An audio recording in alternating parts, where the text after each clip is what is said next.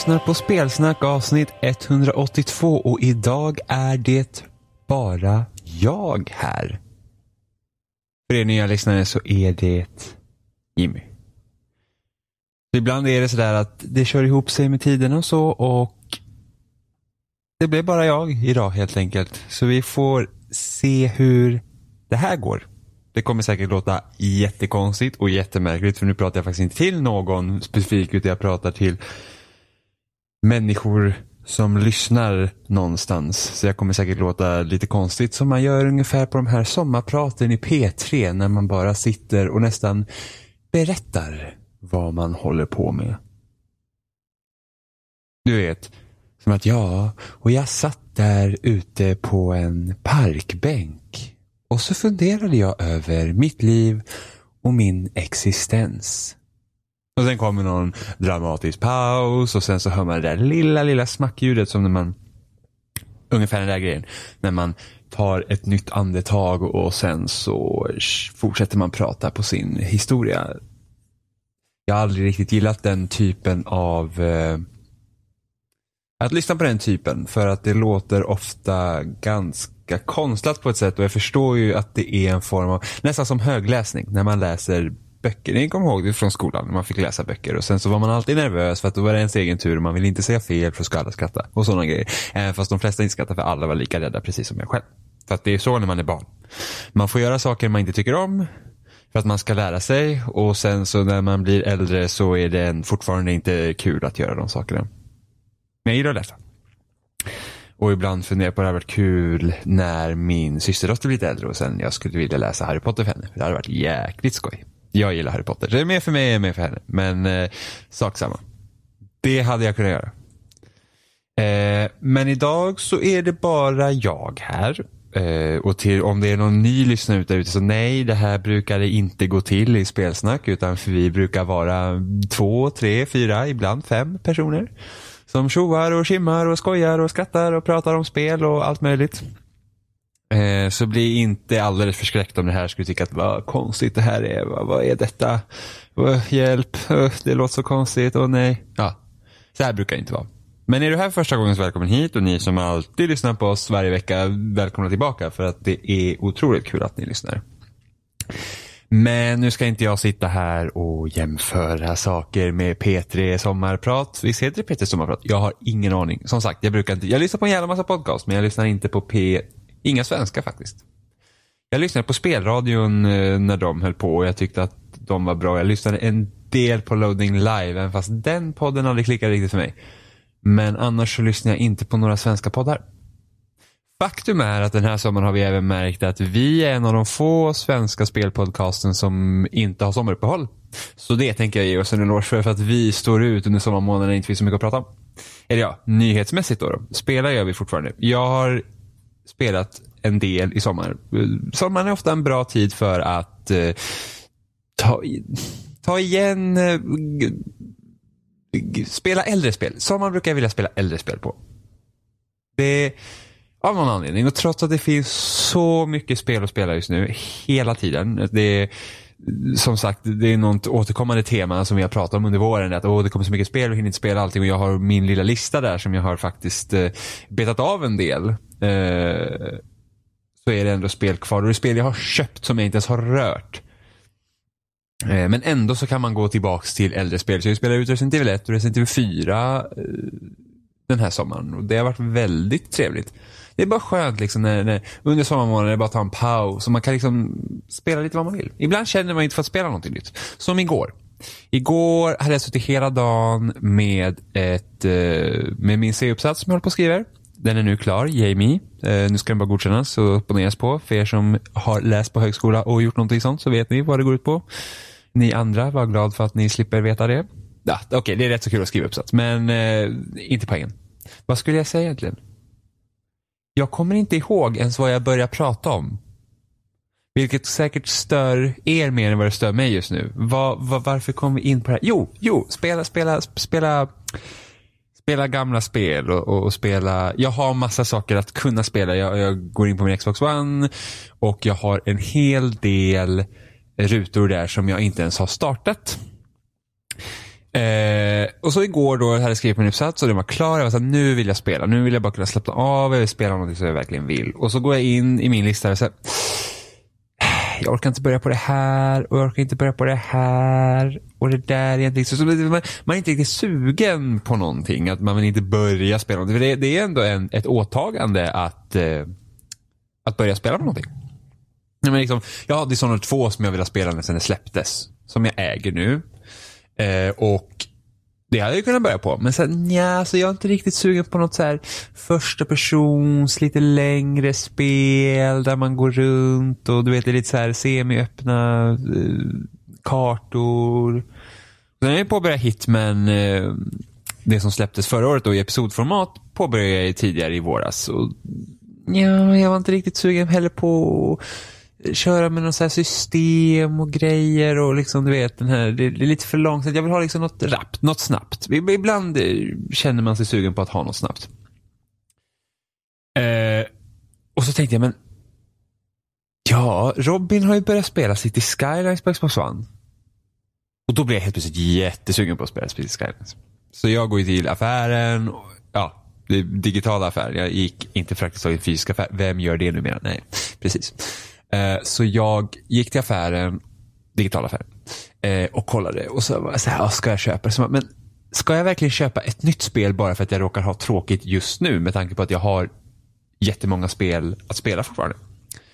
Och då kanske jag bara spelar liksom City Skylines så att jag har egentligen inte tid att dedikera all min tid åt det just nu.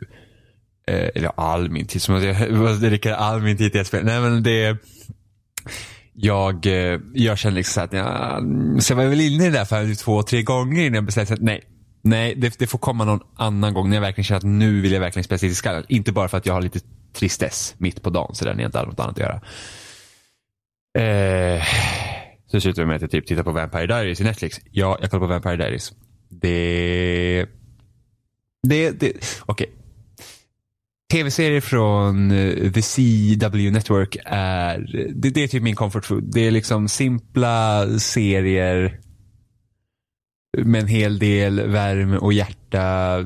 Men så här tonårsdraman, men det är liksom på gränsen till att vara lite töntigt men inte helt och hållet. Det, det är sånt som är skönt att titta på bara när man inte liksom orkar engagera sig i någonting annat. Så, så det, det gjorde jag istället lite grann. Eh, så det blev ingen, eh, ingen City Skylines för mig. Och sen så började jag inte egentligen på något annat nytt spel heller. Även fast jag, jo, och sen så kommer det ju spel nu i veckan. Så det, Undertale kommer till PS4, vilket jag jättegärna vill spela. Jag äger det på PC, men eh, av någon anledning så köper jag spel på PC och sen spelar de inte. Som Owlboy som släpptes förra eh, året köpte jag på PC direkt när det kom ut. Jag spelade väl typ eh, i en timme eller något sånt. Och sen slutade jag för att jag tycker liksom inte riktigt om att sitta vid datorn och, och spela. Det, det, är liksom, jag, man är inte tillräckligt avslappnad. Sen är min dator lite knäpp också. Den, den, den funkar inte riktigt som den ska göra. Vilket gör att jag, eh, när jag då ska spela på den så är det lite så här, ah, nu installerar jag ett nytt spel, hoppas den startar imorgon. Lite så är det. Eh, och det är synd om den inte startar för det är svårt att göra det här, så att säga.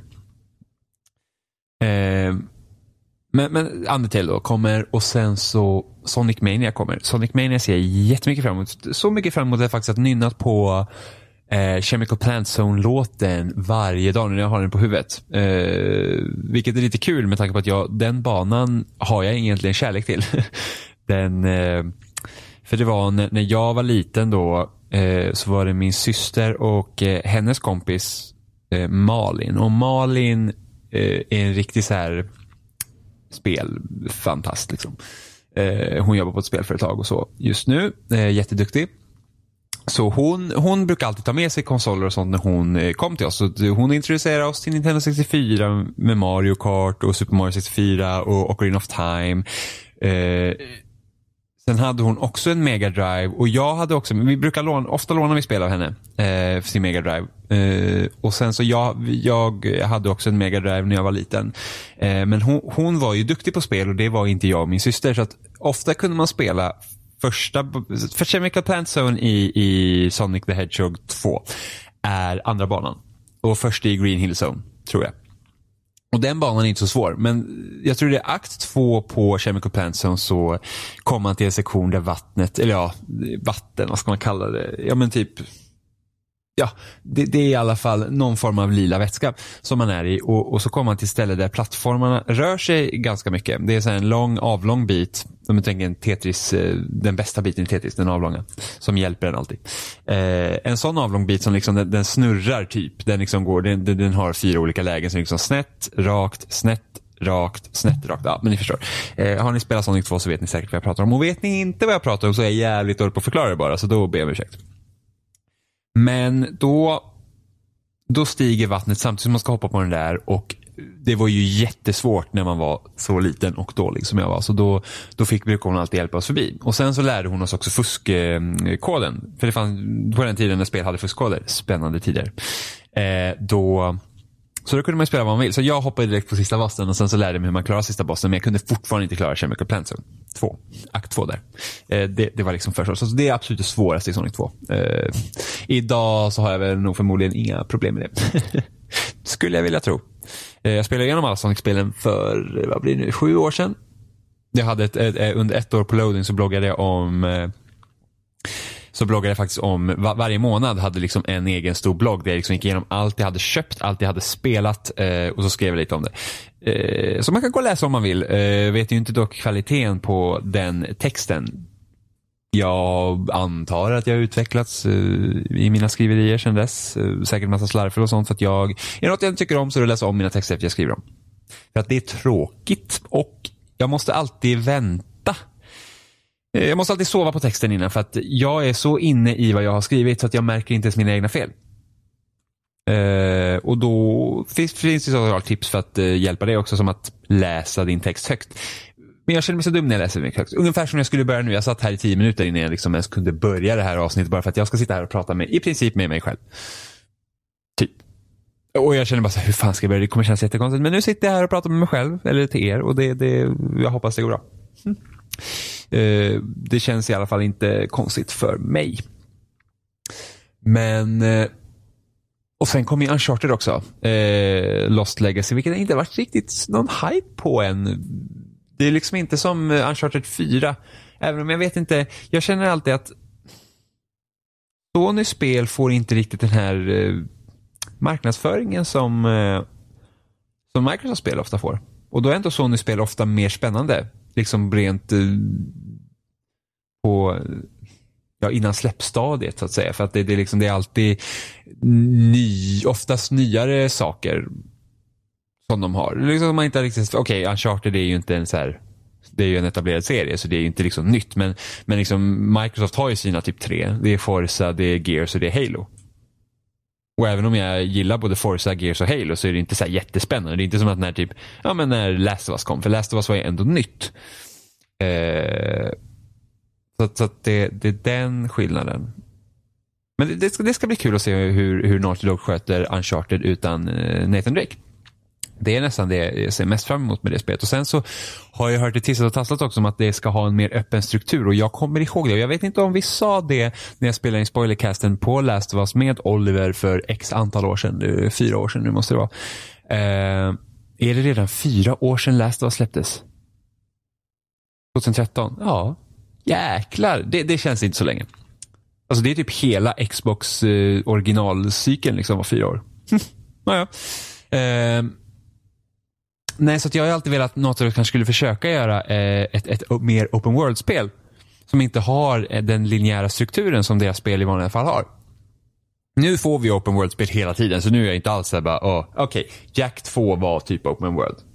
Men liksom jag tänkte mer dagens Naughty Dog, liksom de har, det har ju ändå utvecklats eh, en del liksom sen Jack 2. Och Jack 2 tycker jag fortfarande väldigt mycket om. Spelar igenom eh, Jack and Daxter-spelen Också för x antal år sedan. Eh, och jag gillar dem väldigt, väldigt mycket. Eh, men just att de ska börja med här, eh, och det ska ha typ en open world, det ska liksom vara ett ganska stort område rör det vid och du behöver inte gå, du har väl typ kanske tre objektiv så du behöver inte ta dem i, i en viss ordning utan du kan börja var du vill. Det är väldigt intressant att se hur de tacklar det och hur de då väver ihop det med storyn. För att det är det som är ofta ett problem med open world-spel. Hur, hur berättar du en linjär story när en spelare kan göra vad du vill när du vill i princip. Du behöver ju ofta inte följa en, en, liksom en utstakad väg. Eh, sen så finns det ju lösningar på det också som att, eh, ja men då, majoriteten av alla open world-spel har ju liksom det här är main questen och sen så kan du ju gå på dem var eftersom. Eh, och sen så finns det ju de spelen som gör det bra och de spelen som gör det mindre bra. Som mindre bra är som när man så här, ah, för att låsa upp nästa main quest så måste du göra en massa sidequests och de här sidequesten är jättedåliga. Du vet, så här, riktigt, riktigt tråkiga. Typ Ubisoft har den modellen i några av sina spel. Inget fan. Undrar om inte Watch Dogs 2 hade lite så. Att man behövde göra lite sidoaktivitet för att låsa upp nästa. Jag, jag, jag, kan inte svära säkert på det men, men jag gillar inte den. Eh, och där är faktiskt någonting som CD Projekt Red har lyckats bäst med tycker jag. Hur de har vävt ihop eller ja, lyckas bäst och bäst. Egentligen har de inte gjort något extraordinärt i den formen utan de har ju fortfarande sitt, sitt sina huvudquest så att säga. Jag kommer inte ihåg om du behövde köra vissa main quest eh, emellan. Men det roliga med Witcher 3 är dess uppdragsdesign och hur storyn är. Liksom, du har ju main questen, vilket egentligen nästan är den tråkigaste storyn i spelet. Eh, men många sidouppdragen är ju en egen story. Så det blir nästan, ja, man, alltså, man skulle nästan kunna tänka att Open World-spel skulle kunna följa lite tv-seriemodellen.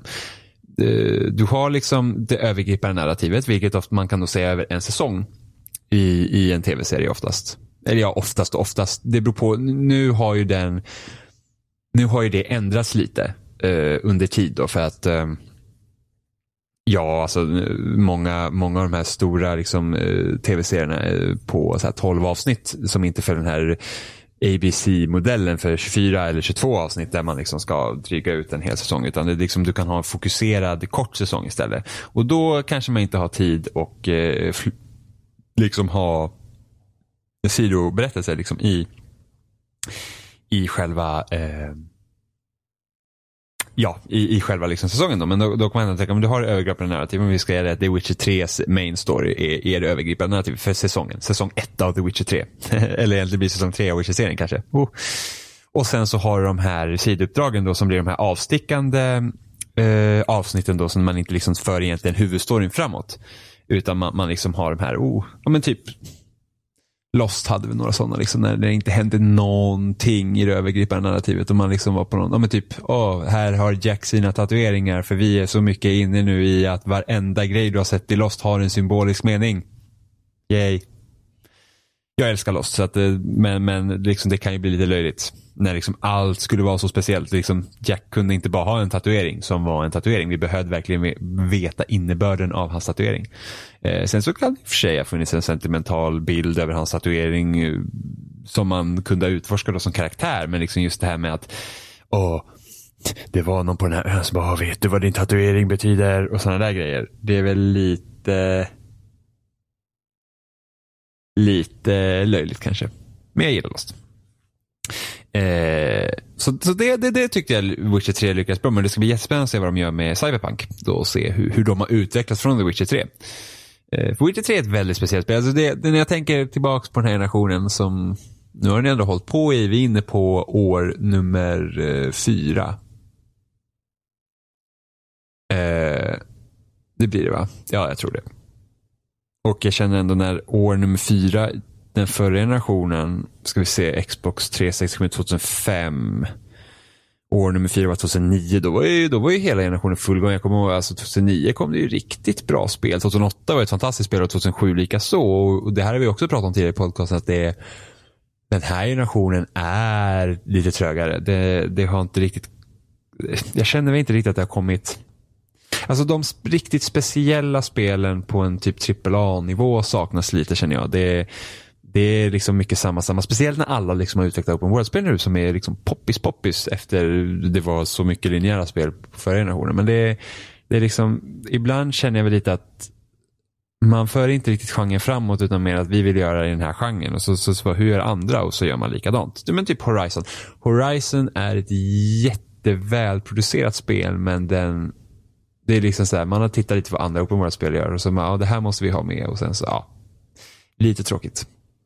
Jag hoppas fler kollar på CD Projekt Red, men det är, det är verkligen högkvalitativa grejer, så det är, det är såklart att det kan ju vara svårare att göra.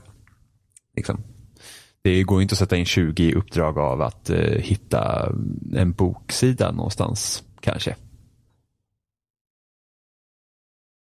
Men nu har det så här att det har gått ett ungefär ett år sedan No Man's Sky släpptes. Och för att fira det så släppte de nu en ny uppdatering.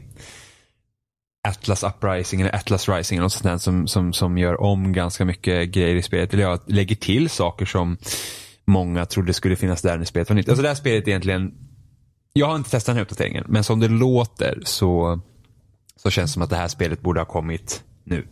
Alltså det borde ha släppts i år. Eh, för nu är det, de har gjort liksom omdelar av storyn, det ska finnas, eh, liksom, storyn ska grena ut åt olika håll. Det, liksom, tänk inte på något så här superseriöst nu men det är, det, är liksom, det, det, ska finnas olika vägar i storyn i alla fall. Eh, och, och liksom nya biomer i planeterna, så gör det liksom att det, det finns mer variabler för hela grejen.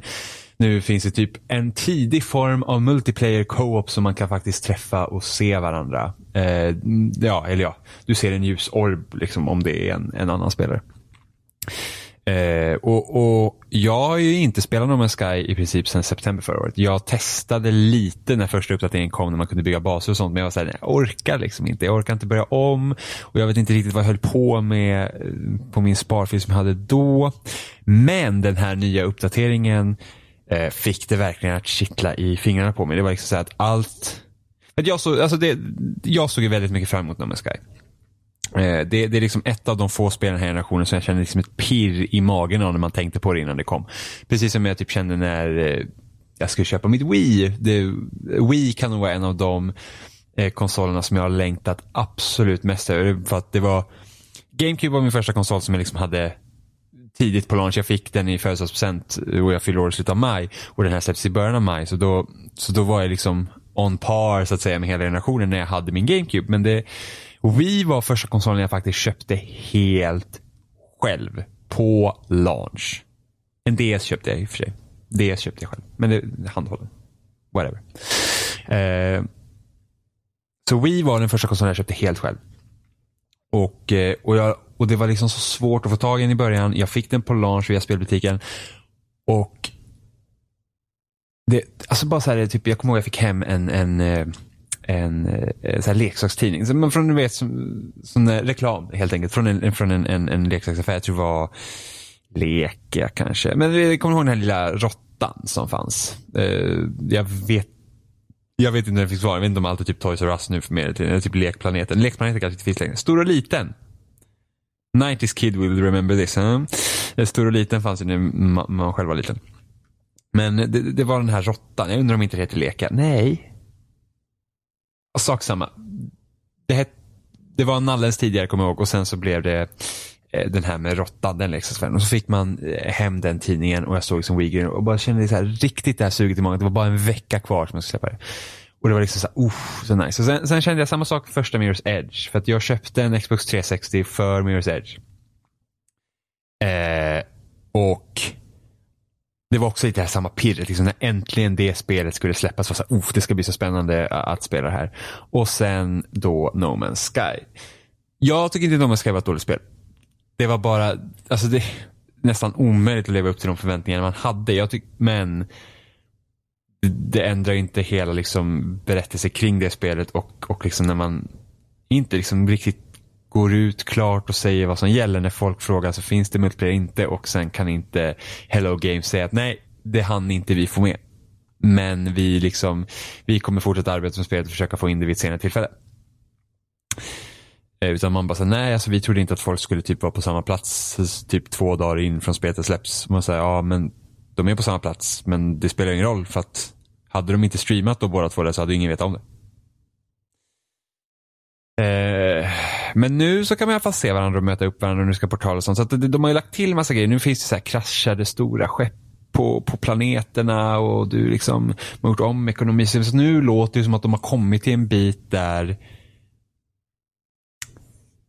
där spelet faktiskt är det som folk förväntade sig att det skulle vara. Och det är rätt så intressant att det var egentligen det jag tänkte komma till. Jag följde ganska mycket tråden på NeoGaf. Jag tycker att det är ganska kul att läsa om vad folk tycker, även om folk kanske inte alltid skriver så bra som de borde, eller snällt. Eh, men det är alltid kul att se liksom vettig kritik, både positiv och negativ, från andra människor. Men då tänkte jag, för att många var väldigt glada över den här uppdateringen. De var liksom så här, fan vad bra jobbat liksom. Det, det här är vad spelet borde ha varit. Och liksom att, att hur snabbt det ändå gick för många att vända på det liksom. Alltså, du har det här spelet som är folk har liksom verkligen bespottat det under så lång tid och sen nu bara såhär, ja ah, men nu, bra jobbat liksom. Och det, är, det är kul liksom att de, de, får någon form av, att de liksom har möjligheten till någon form av upprättelse. Och att, att liksom man kan känna att, för att jag, kan inte tänka, jag kan tänka mig hur jobbigt det måste ha varit för dem det här året. Liksom, att det här är deras drömprojekt. Det gick inte riktigt som de hade tänkt och, och sen liksom vet de inte riktigt hur man ska hantera situationen. Och nu liksom kan de komma ut liksom att äh, nu börjar spelet vara på väg till det det, det faktiskt ska vara. Och det här spelet borde nästan släpps i Early Access. Det, Sony har ju inget sånt label som Microsoft har. Microsoft har ju sitt Game Preview. Eh, jag har själv inte spelat speciellt med många Game Preview-titlar men, men de har i alla fall. Eh, och jag tror att hade No Man's Sky varit ett Early Access-spel från början och sen inte kostat så mycket, att det kan vi säga att det hade kostat eh, 399 istället och early access och sen när de säger att ah, men när vi släpper liksom 1.0-versionen då, när det går ur early access, då kostar det 599. Eh, jag undrar om inte det hade varit bättre för dem att gå det. För att jag läste någonstans på NeoGaf att, att de har sagt att Sean Rain nämnde i sitt eh, GDC-talk att pengarna börjar ta slut, därför behöver de släppa spelet också. Men det hade varit mycket bättre om det hade varit öppet med det från början. Liksom att ja, vi har bestämt att No Man's Sky går ut i early access för att vi behöver Ja, nej men det är liksom så att, för att vi behöver få folk att, eller vad, vad som helst. Det är liksom, vi, liksom, så att vi kan få in liksom resurser under tiden vi utvecklar det så att vi kan bli det spelet vi vill ha. Och med ett litet team. Liksom. Eh, jag tror att folk hade varit mer okej okay med det då. Jag själv kände så att åh, jag hade gärna inte velat ha det i early access bara för att jag vill gärna se hela spelet färdigt. För att jag, generellt sett tycker inte jag om att spela early access för att det är så att du kommer in i spelet och så spelar du ett tag och så tycker du att det är bra och sen så tröttnar man. Jag är sån, jag tröttnar på spel, jag kan inte spela ett spel hur länge som helst. Även fast jag spelar Halo 5 hur mycket som helst. Och Battlefield 3 spelar i tusen timmar. Men ja, så så helt enkelt, man, man, man tröttnar och sen så är det svårt att komma tillbaka till det. Och så är det egentligen nu också. Nu har jag spelat No Man's Sky och var inne i det liksom under en månads tid eller något sånt.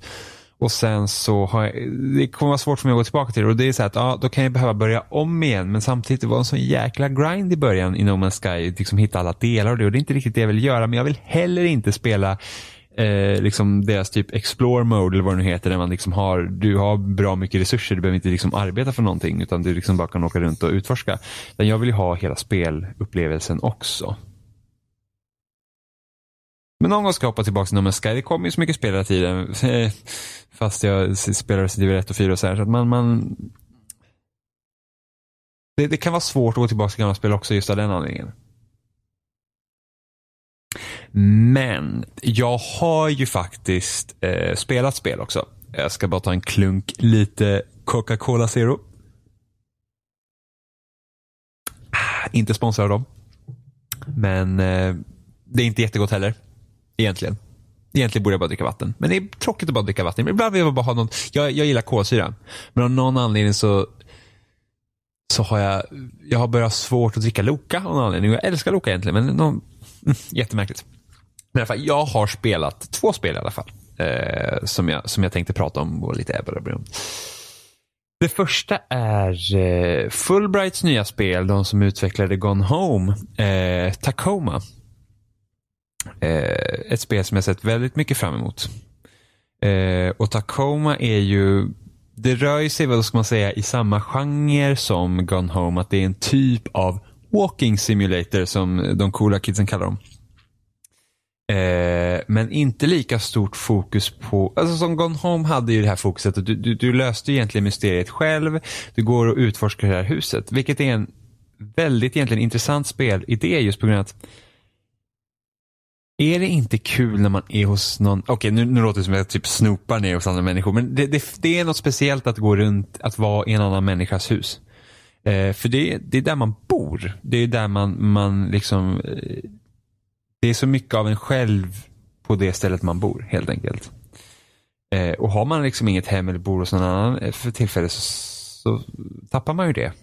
Det, är liksom, det känns inte som sitt.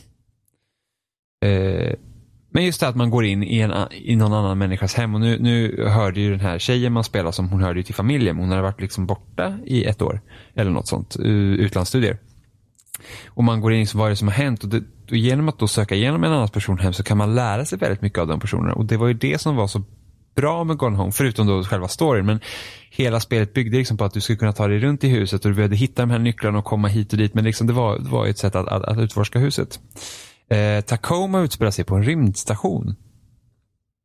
Eh, och någonting har hänt på den här rymdstationen och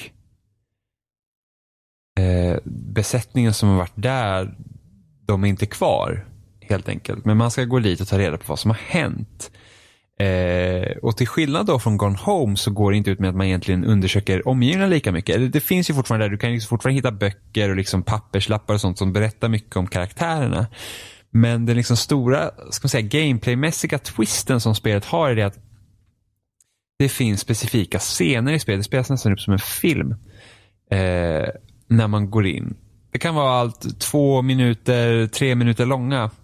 Så, man liksom, så du får liksom röra dig i ett rum liksom, samtidigt som, som du har liksom, eh, visar upp liksom scenen och spelar.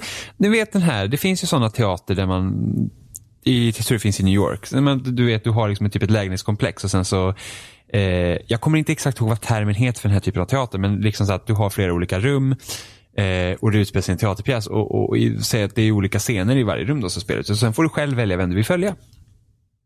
Eh, men liksom teaterpjäsen stannar ju inte för att du lämnar liksom två personer som du har sett innan utan du går och tittar på någon annan. Utan det är, de liksom spelar upp, vi säger att teaterpjäsen är två timmar lång. Eh, och de lever liksom sina liv. De låtsas inte om att publiken är där men du går ändå dit och så, så får du välja vart du ska gå. Liksom. Och lite så är Tacoma också. att du, du kommer till det här rummet och sen så, så får du liksom, du ska typ synka ihop någonting så att du kan få se den här scenen. Eh, och du kan också spola fram och tillbaka i den här scenen vilket gör det väldigt intressant. Så att, så att, eh, man börjar följa någon person och så går man efter den personen så medan det händer, liksom, de pratar med någon annan på besättningen. Så det är väl sex karaktärer eller någonting sånt som man får följa. Eh, och sen så när du liksom har då valt att följa den här personen så kan du spola tillbaka scenen och så kan du gå efter någon annan person som liksom syntes i, i, i bakgrunden eller någonting sånt. Och det, det är en väldigt spännande gameplaymässig grej faktiskt. För att du får en helt annan kontext till hela till hela berättelsen när de gör på det sättet. För att du, du följer efter en person och sen helt plötsligt kommer en av karaktärerna till den personen som du följer efter. Då. Eh, och så pratar de om någonting och bla bla bla. bla. Och så pratar de och så, åh vad spännande. Liksom. Så får man liksom någon, man får liksom veta någonting eh, som har hänt, eller vad som helst. Spolar man sen tillbaka och så går följer man efter den personen som, som man sen träffade på. Då får man ju veta vad den höll på med innan, vilket kan ge en helt annan kontext till den konversationen man hade efter. Liksom vad, vad tänker den här på? Vad, vad, vad liksom gör den här? Och sen när man följer då efter de här personerna så kan man liksom se andra karaktärer gå liksom typ i bakgrunden och så mumlar de eller någonting sånt. Så man bara, oh, vad pratar de om? Och så vet man att man liksom kan gå efter dem sen när man eh, ska spola tillbaks då. Jag tycker att det är ett jätteintressant eh, berättargrepp som de har gjort med och jag tycker de har lyckats väldigt bra med det också. Eh, för att det är liksom sättet de har målat upp scenerna, sättet för hur du som spelare också ska märka andra personer så att du inte liksom behöver leta. Utan bara, oh, där gick två stycken förbi, vad pratar de om? Och så liksom får man komma ihåg att de var det där. Eh, sen när man spolar tillbaka och spelar om och upp och ner och sådana grejer. Eh, och sen så har ju de, varje karaktär har också liksom en egen personlig dator. Så när de tar upp dem så kan man liksom försöka återskapa dem och så kan man liksom se lite så här, typ om det är brev från folk de känner på jorden och sådana där grejer. Så man får veta mer om dem. Jag tycker inte om att läsa på skärmar. Så det är typ det stora minuset för mig. Att det, det är liksom man får för att få liksom så mycket som möjligt och göra kopplingen så måste man läsa på skärm. Och jag hade precis spelat Pyre innan jag spelade Tacoma och Pyre var ju typ bara text. Jag var lite trött på att läsa på skärm. Älskar att läsa men inte på skärmar. Så att det är väl lite jobbigt för mig nu i den här digitala tidsåldern när jag allt läses på skärm. Eh, det mesta. Så att jag, faktiskt att jag har köpt böcker. Jag köpte hela Dark Tower-serien eh, för någon vecka sedan bara för att nu jävlar ska jag läsa böcker igen för att jag älskar att läsa och det är faktiskt väldigt befriande. Men ja, nog om det. Eh, så då, får man lära känna de här karaktärerna liksom mer. Och så, så får man ju följa då de här, när man kommer in i en ny scen så, så får man ju säga att ah, det här är inspelat för typ tre dagar sedan, det här är spelat för tio dagar sedan, det här var för typ ett år sedan, eller vad, vad som helst. Och genom att följa dem så får man liksom lära de olika personerna. De, de känns som personer, för det, det, det är Fulbright bra på. De, de, de kan skriva mänskliga karaktärer. Alltså Gone Home var ju helt fantastiskt. Eh, största egentligen problemet med Tacoma är att när spelet sen är slut så har det ingen bestående effekt på mig egentligen. Det, det var liksom, ja, det var bra. Men det var liksom inte den här, det, fan, det, den här umfen saknades som Gone Home hade. Liksom när, den, den revealen i slutet av Gone Home var ju bara så, åh, det, det kändes så starkt. Som man hela tiden, för att Gone Home balanserar hela tiden på att, är det något hemskt som har hänt? Eller inte? Liksom kommer vi hitta något? Alltså, det lekte lite med en förväntning att man liksom tänkte, ja men jag har sett det här i an, annan populärkultur och det är det här som brukar sluta och sen så gör det inte det. Det, det, det är liksom, men det lek, kittlar hela tiden med den grejen och Tacoma gör väl inte riktigt samma sak.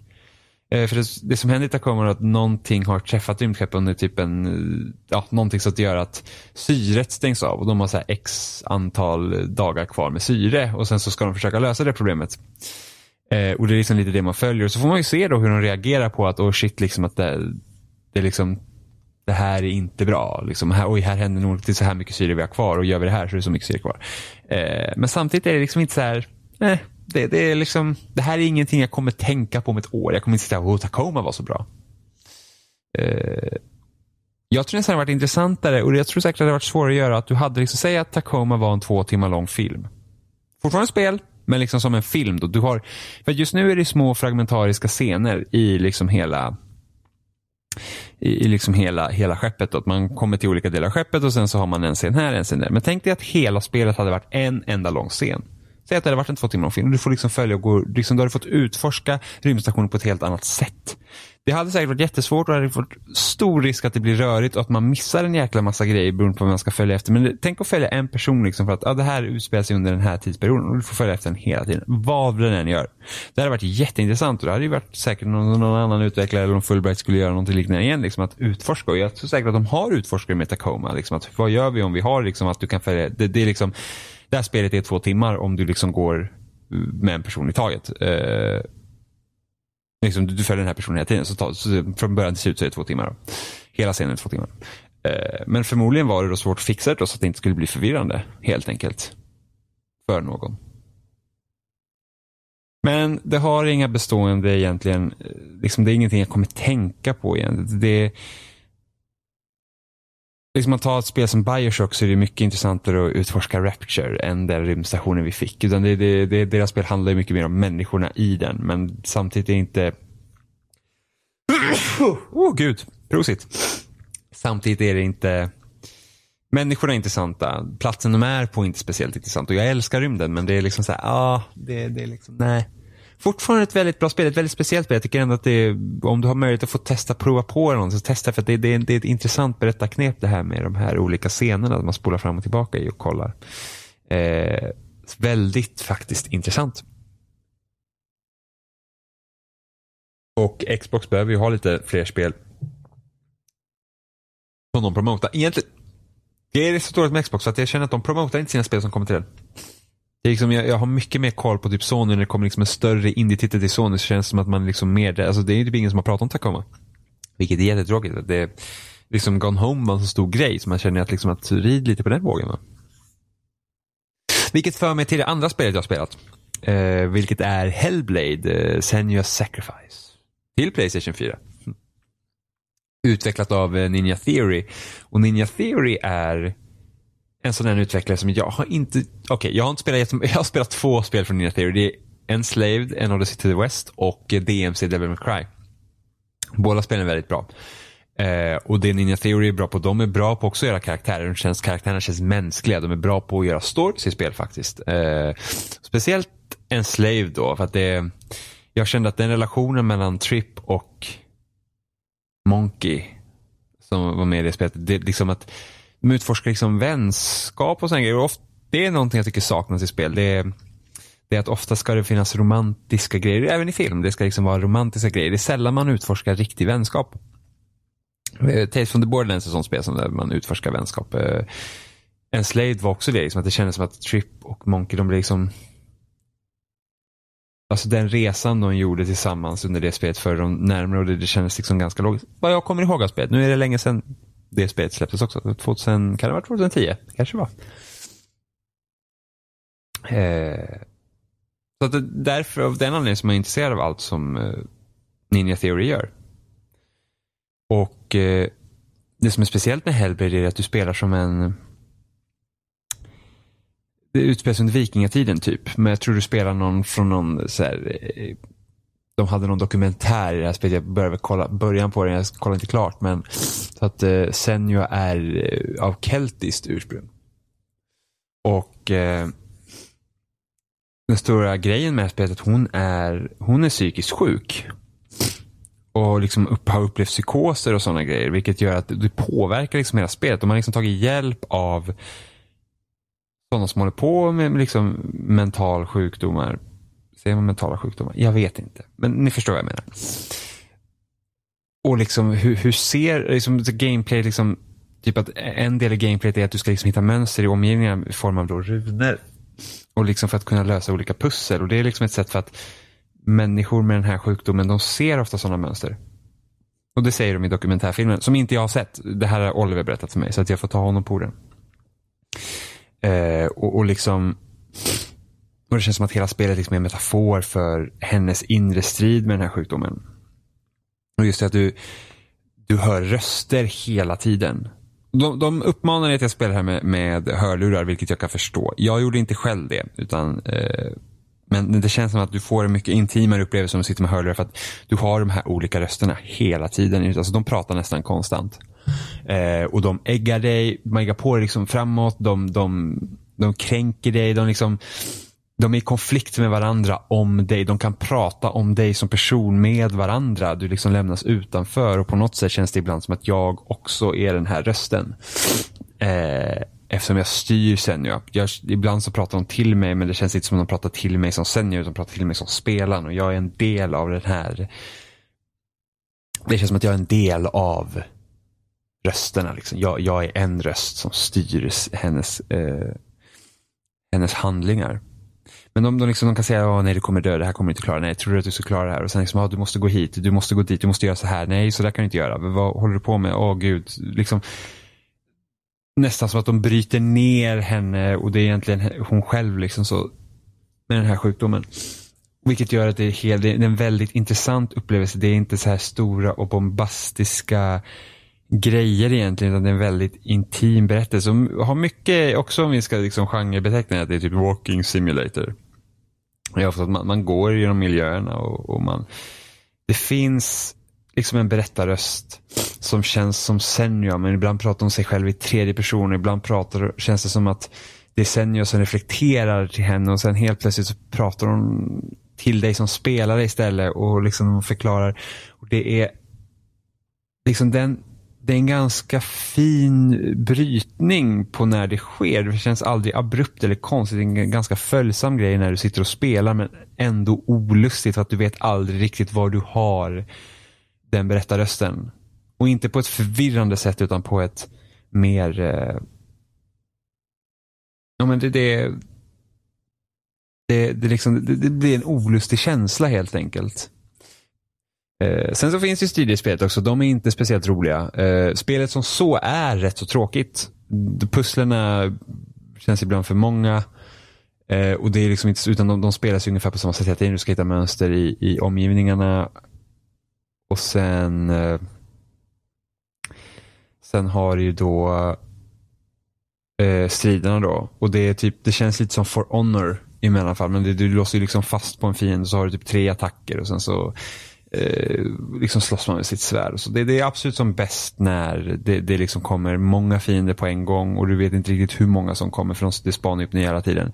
Eh, det mest irriterande här är dussinstrider som typ, ja ah, men nu har du gått in i det här rummet, det kommer en strid.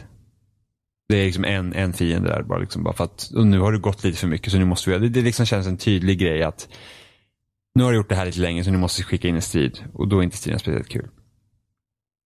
Eh, men det, det, finns ändå ett, alltså det här är ändå ett spel jag tycker att man ska försöka ge en chans av, av något slag för att det är det, det, är väldigt, det, det, kostar inte så mycket heller, det kostar bara 269 kronor. Men det är väldigt intressant. Det, det, är liksom ett, det här är en utvecklare som försöker göra någonting annat och även om jag tycker att de sämre delarna av spelet är för att de är fast i speliga konventioner så är det ändå liksom, det här är ändå ett nytt det känns ändå nytt. Och jag, vill, jag vill inte prata så mycket om det heller för att det, jag vill inte spoila någonting för jag vill liksom inte förstöra den upplevelsen. Utan det är liksom, egentligen ska man veta så lite som möjligt. Jag hoppas jag inte har sagt för mycket redan. Det tror jag inte. Men det, det, det är ett väldigt speciellt spel.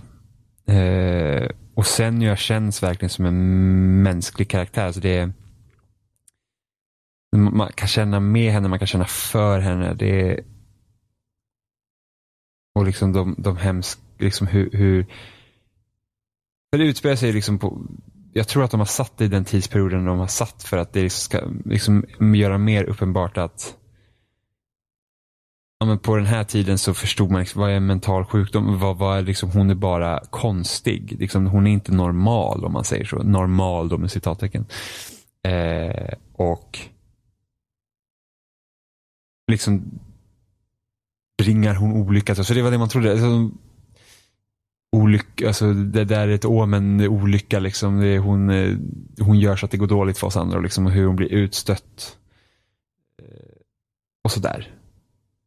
Och, och jag tror att de har valt den tidsperioden bara för att liksom visa att det är egentligen så är det ju. Det är ju liksom inte bra idag heller. Det är fortfarande en väldigt stigma kring eh, mentala sjukdomar. Eh, och hur vi ska prata och hantera dem. Och att någon inte är då normal, inom citattecken. Och jag tror det är bara för att tydliggöra att, liksom att ja, oh, gud, vad, liksom på den här tidpunkten tänkte man så, men vi tänker lite så fortfarande kanske. Jag vet inte. Eh, Joakim Kielman från PC Gamer, tidigare skribent på Loading, eh, has, hans recension var jättebra det spelet. Jag har ju själv ingen erfarenhet liksom, av typ, men, den här typen av eh, liksom, psykiska sjukdomar eller psykoser och sådana saker. Eh, liksom in, in, inte riktigt så nära så att jag vet exakt hur det ska till. Så Därför tror jag säkert att jag kan missa väldigt mycket i spel som de har gjort liksom, för att främja eh, det här genom hela spelet.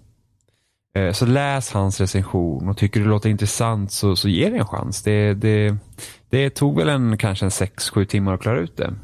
Det blir väl lite tradigt mot slutet men det, det, är fortfarande det är ett väldigt speciellt spel. Jag tycker ändå att det, sådana försök ska vi ändå uppmuntra. Även om det inte kanske når riktigt ända fram så är det fortfarande ett väldigt, väldigt bra spel. Men nu har jag babblat på otroligt länge. Jag brukar prata mycket i podden, men nu har jag varit helt själv. Jag hoppas verkligen att det här har varit någorlunda trevligt att lyssna på. Det är mer, kan man säga, suttit här som Bridget Jones och lyssnat på All by myself och typ tagit såna här du vet sådana här servetter i paket. Jag vet inte vad de heter på svenska. Det är alltid, du vet, man skjuter fram så här servettpaket och så bara, vad det var. Ja, ungefär så. Eh, men jag hoppas, eh, jag hoppas det inte varit helt tråkigt att lyssna på. Att det blir som att jag typ maler fram bara. Ja, ni får höra min tråkiga stämma bara blä, bli blä, bli blä. Eller att det blir som jag sa i början, så här, oh, P3-spel. Eller inte P3-spel. Jag har inte lyssnat på P3-spel, men P3 typ sommarprat. Så bara har jag pratat. Ska man artikulera så att ni hör och inte min släpiga röst som knappt orkar röra på sig. Eh, men jag hoppas det har varit, varit eh, någorlunda underhållande.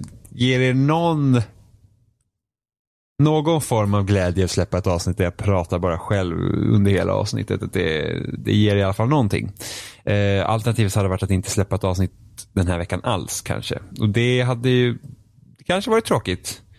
Kanske det här varit ännu tråkigare när jag bara sitter och pratar själv. Hoppas, förhoppningsvis inte. Men eh,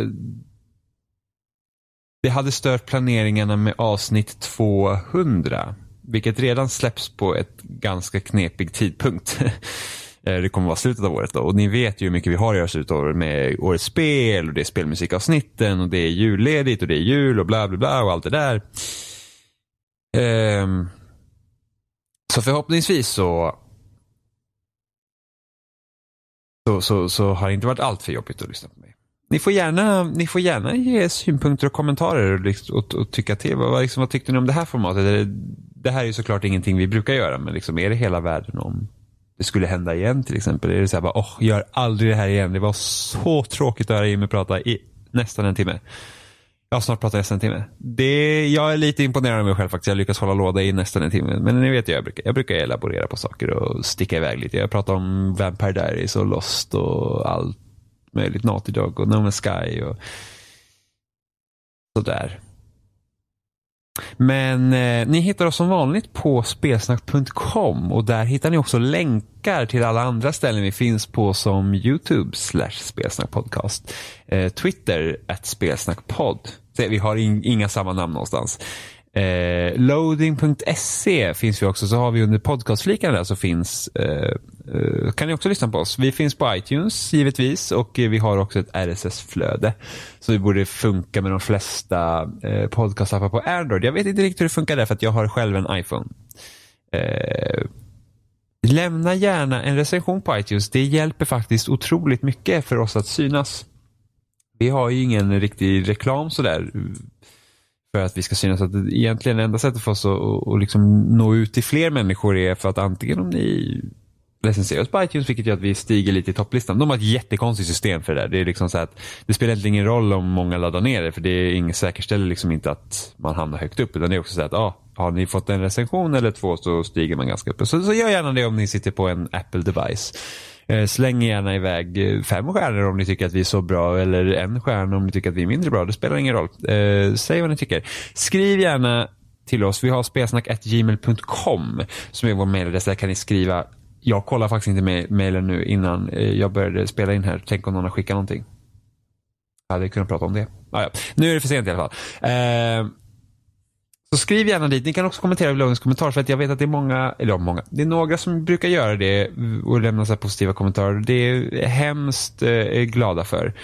Eh, det är alltid kul att se när någon uppskattar det man gör. Och även eh, Ge gärna feedback. Är det, är det något ni tycker att vi saknar? Är det något vi tycker att vi borde prata om? Vad vill ni att vi ska prata om? Så, så säg gärna det också. För att det är alltid kul. För ibland är man lite hemmablind. Man tänker inte riktigt på det. Andra kanske tycker det är intressant att höra. Eh, och det är så här bara, oh, men vad tycker ni om det här? Ställ frågor. Det är alltid kul för då kan man alltid bolla runt med dem. Eh, inte som Thomas då med, med Monster Hunter för det som vi inte känner igen alls. Eh, precis Thomas. Du vet vad du gjorde. Du vet vad du gjorde. Så det kan ni göra. Eh, men då tackar jag för mig av det här otroligt eh, konstiga avsnittet av spelsnack. Det kommer gå till historien första soloavsnittet vi har haft. Kanske det blir fler, kanske inte. Jag har ingen aning. Oftast brukar det inte bli så här, men det nu, nu, nu blir det lite knasigt och då får man göra det bästa situationen av det. Jag hoppas att jag har lyckats göra det. Jag känner mig lite trött just nu. Och jag känner att jag behöver dricka för att jag eh, har nu pratat nonstop nästan i en hel timme. Men eh, ja. Det var allt jag vill säga. Som Johan brukar säga. Ja, då säger vi hej då. Hej då och tack för att ni har lyssnat.